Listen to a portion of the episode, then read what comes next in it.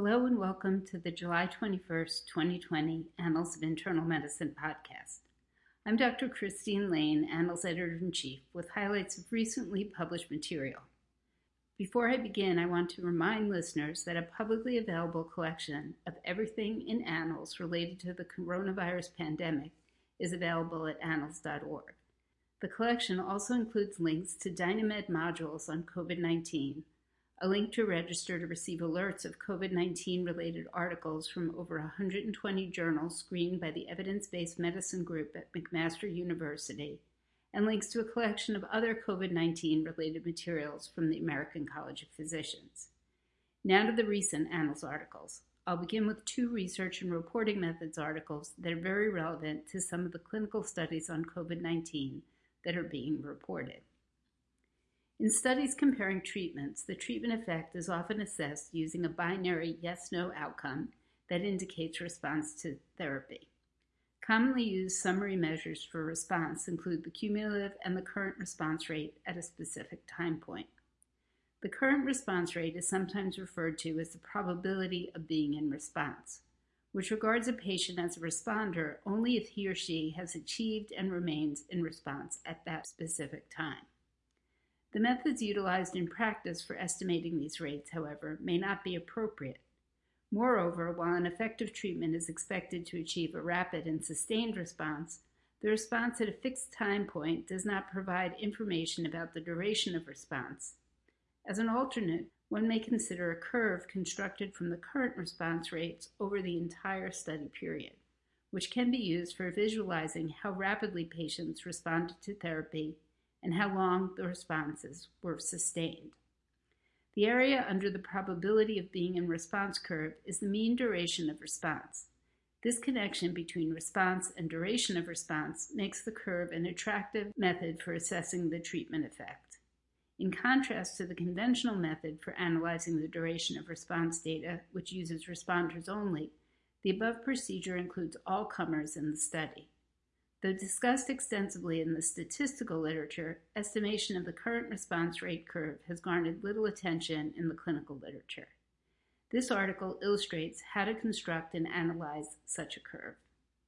The authors of the second research and reporting article note that clinical trials of treatments for COVID 19 draw intense public attention. Consequently, now more than ever, valid, transparent, and intuitive summaries of the treatment effects including efficacy and harm, are needed. In the recently published and ongoing randomized comparative trials evaluating new treatments for COVID 19, the time to a positive outcome, such as recovery or improvement, has repeatedly been used as either the primary or key secondary endpoint. However, since patients may die prior to recovery or improvement, the data analysis of this endpoint faces a competing risk problem. Commonly used survival techniques, such as the Kaplan Meier method, are often not appropriate for such situations. Unfortunately, almost all trials have quantified treatment effects using the hazard ratio, which is difficult to interpret for a positive event, especially in the presence of competing risks. Using two recent trials evaluating treatments for COVID 19, remdesivir and convalescent plasma, as examples, the authors present a well established yet underutilized procedure for estimating cumulative recovery or improvement rate curves. They show that this approach offers an intuitive and clinically interpretable summary of treatment efficacy in the presence of death as a competing risk. We encourage clinical investigators to consider applying these methods for quantifying the effects of promising COVID 19 treatments, such as remdesivir or convalescent plasma, in future studies. In the study reported in the next article, researchers studied 11,066 patients at Johns Hopkins Hospital to examine the characteristics of SARS CoV 2 antibodies and assess their clinical utility. Of the patients tested, 115 patients were hospitalized and investigated for COVID 19. Clinical record review was performed to classify the patient into a COVID 19 case group or non COVID 19 control group. These groups were compared to a laboratory control group. The researchers found that antibodies to SARS CoV 2 demonstrate infection when measured at least 14 days after symptom onset, associate with clinical severity, and provide valuable diagnostic support in patients who test negative by nucleic acid amplification tests on nasopharyngeal swabs, but remain clinically suspicious for COVID 19. Besides epidemiologic and therapeutic applications, the study shows the potential contribution of serology to COVID 19 diagnosis, which currently relies on integrating symptom surveillance, radiographic findings, and the results of nucleic acid amplification tests. In response to the COVID 19 pandemic, primary care practices across the United States have transitioned from in person visits to virtual visits. However, there is limited information regarding the facilitators and barriers to the implementation of such a transition. In the next article, researchers from Stanford University School of Medicine evaluated the short term implications of rapid transition to video visits at Stanford Primary Care through qualitative interviews with key stakeholders and identified critical issues that need to be addressed to sustain video visits over the long term. Next, researchers from Weill Cornell set out to study the association between obesity and outcomes among a diverse cohort of 1,687 persons hospitalized with confirmed COVID 19 at two New York City hospitals. This study found that obesity was an independent risk factor for respiratory failure, but not for in hospital mortality.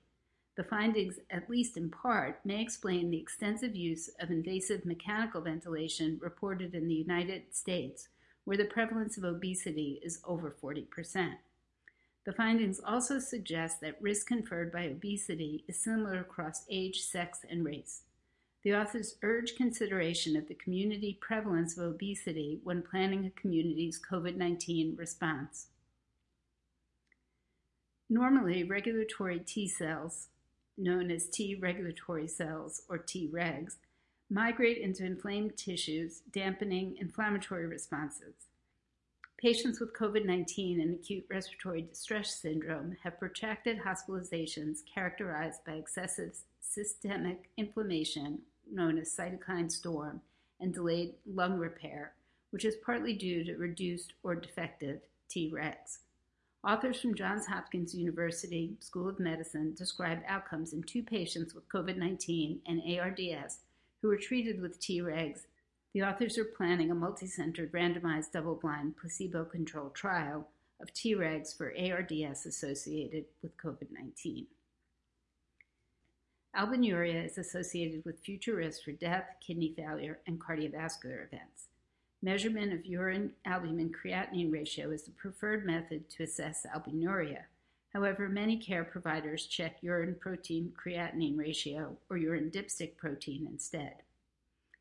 Annals published findings from an individual participant based meta analysis that studied 919,383 adults with same day measures of albumin creatinine ratio and protein creatinine ratio or dipstick protein to develop equations for converting protein creatinine ratio and dipstick protein to albumin creatinine ratios, and to test their diagnostic accuracy in CKD screening and staging. The authors found that predicted albumin creatinine ratio performed well in chronic kidney disease screening and staging, as well as prognostically when used to predict the two year risk of kidney failure. These findings suggest that when albumin creatinine ratio measurement is not available in healthcare or research settings, albumin creatinine ratio estimating equations, such as those reported in the study, may enhance both research and clinical care. In the next article, the United States Preventive Services Task Force describes their strategy for developing primary care based recommendations that address the social determinants of health that affect access and quality of health care. Social conditions that adversely influence health and well being in the U.S. population are referred to often as social determinants of health. Some of these factors are modifiable and some are not. Public health interventions exist for improving modifiable social determinants of health, such as food insecurity, transportation difficulties, and interpersonal safety. There is also a growing body of evidence on instruments and practices to screen for and intervene on social determinants of health in clinical care settings. As such, the U.S. Preventive Services Task Force is assessing the role of these characteristics in primary care prevention recommendations. Task Force members describe the mission of the U.S. Preventive Services Task Force, highlight how social determinants of health are currently incorporated into U.S. Preventive Services Task Force recommendations for screening and prevention, and discuss a potential approach to address social determinants of health in their future recommendations. Next is a case report that demonstrates the potential of performing telesurgery over a 5G network. The authors from Genoa, Italy describe a feasibility demonstration where robotic telemicrosurgery was performed on a cadaver's vocal cords with both sides of the system on wireless 5G networks. According to the authors, this demonstration suggests the potential feasibility of remote surgery both in everyday and emergency situations. The authors believe that this type of surgery has the potential for large scale adoption. Unfortunately, there are patients who engage in behavior or use language that demeans clinicians based on their social identity traits such as race, ethnicity, sex, disability, gender, and sexual orientation. Some patients even request that specific physicians not be involved in their care because of these identity traits. The next article explores the prevalence of this problem and strategies to address it. In an accompanying editorial, Doctors Christine Grady and Amina White write, quote, one of the highlights of the approach described in the article is the use of an ethical framework that considers factors about the patient who is acting in a biased way, attention to the patient's clinical stability, decision making capacity, and reasons for behavior. End quote. A negative effect of electronic health records is that they tend to foster clinical notes that don't serve anyone particularly well. Next is a commentary by authors from the American College of Physicians Restoring the Story Task Force. They describe the problems that ensue when templates that emphasize billability over interpretability replace cogent clinical summaries and offer some suggestions to improve the status of clinical notes in electronic health records. Next is a report of a randomized controlled trial that presents a chapter in the saga of hydroxychloroquine and COVID 19. While many studies have examined hospitalized patients with moderate to severe disease, this trial aimed to determine if there was a role for hydroxychloroquine in non hospitalized patients.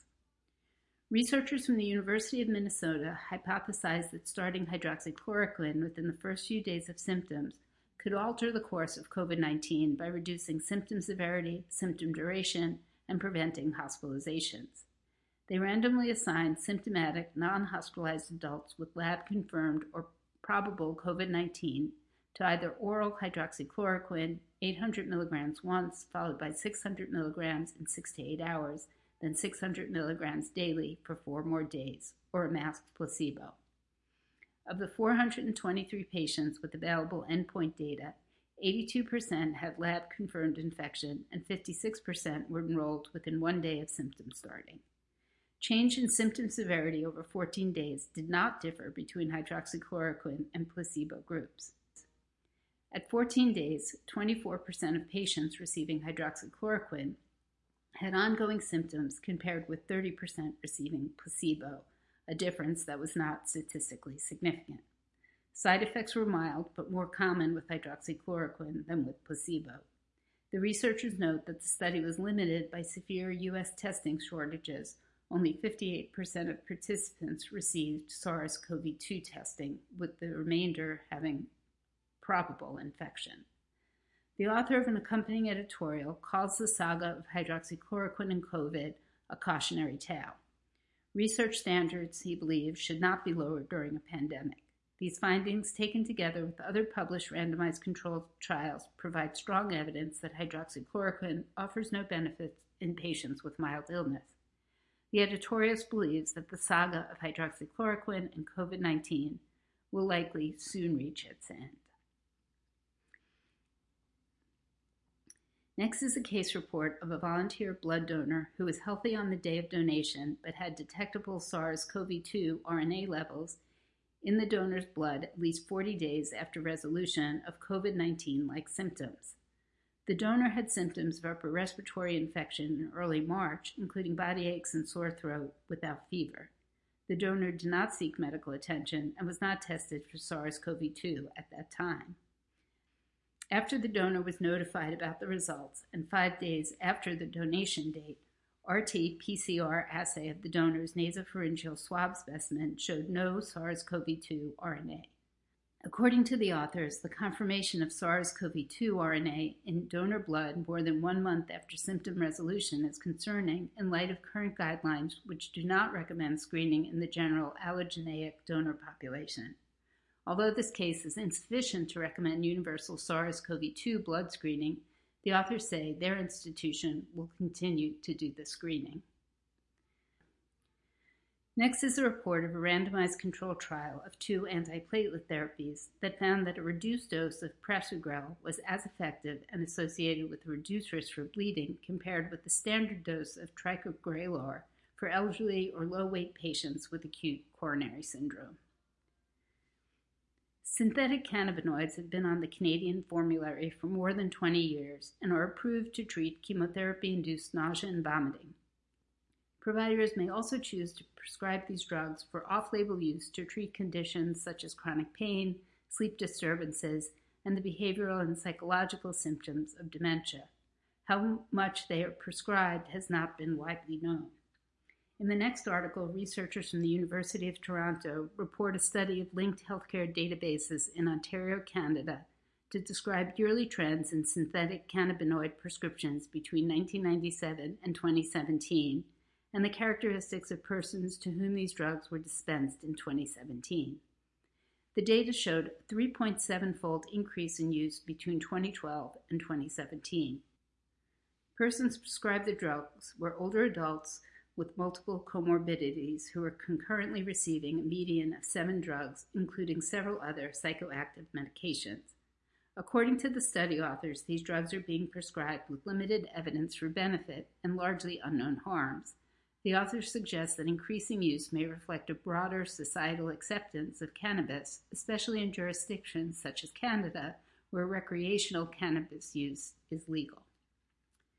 Next is a Medicine and Public Issues article about institutional review boards. Evaluating the quality and effectiveness of the institutional review boards responsible for overseeing research involving human participants is critically important but perpetually challenging. A group of U.S. senators has recently raised questions about the increasing use of for profit IRBs to review research proposals, as opposed to IRBs typically housed at academic medical centers and healthcare institutions, and more specifically, the growing trend of private equity ownership and consolidation of for profit institutional review boards.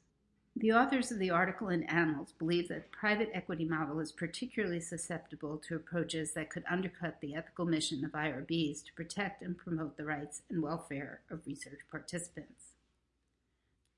On July 21st, we published two ideas and opinions commentaries. The first one compares typical hospital stays to enhanced interrogation.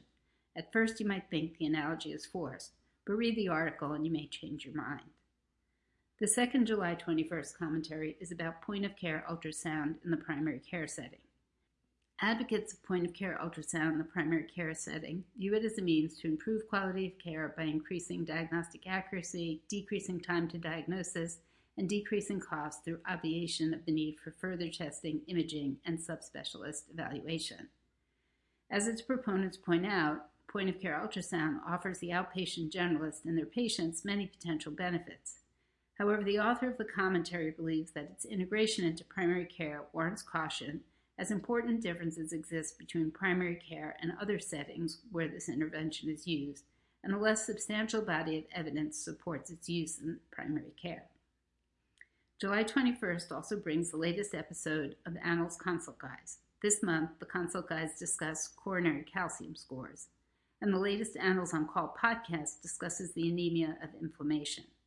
Finally, in addition to highlights of articles of particular interest to those who practice hospital medicine, this month's Annals for Hospitalists Inpatient Notes commentary addresses appropriate management of asymptomatic bacteriuria in hospitalized patients. That's all for this podcast. Thanks for listening, and I hope I've piqued your interest enough in some of Annals' new content that you'll go to annals.org to take a closer look. Until our next podcast, stay well. Thanks to Beth Jenkinson and Andrew Langman for their technical support.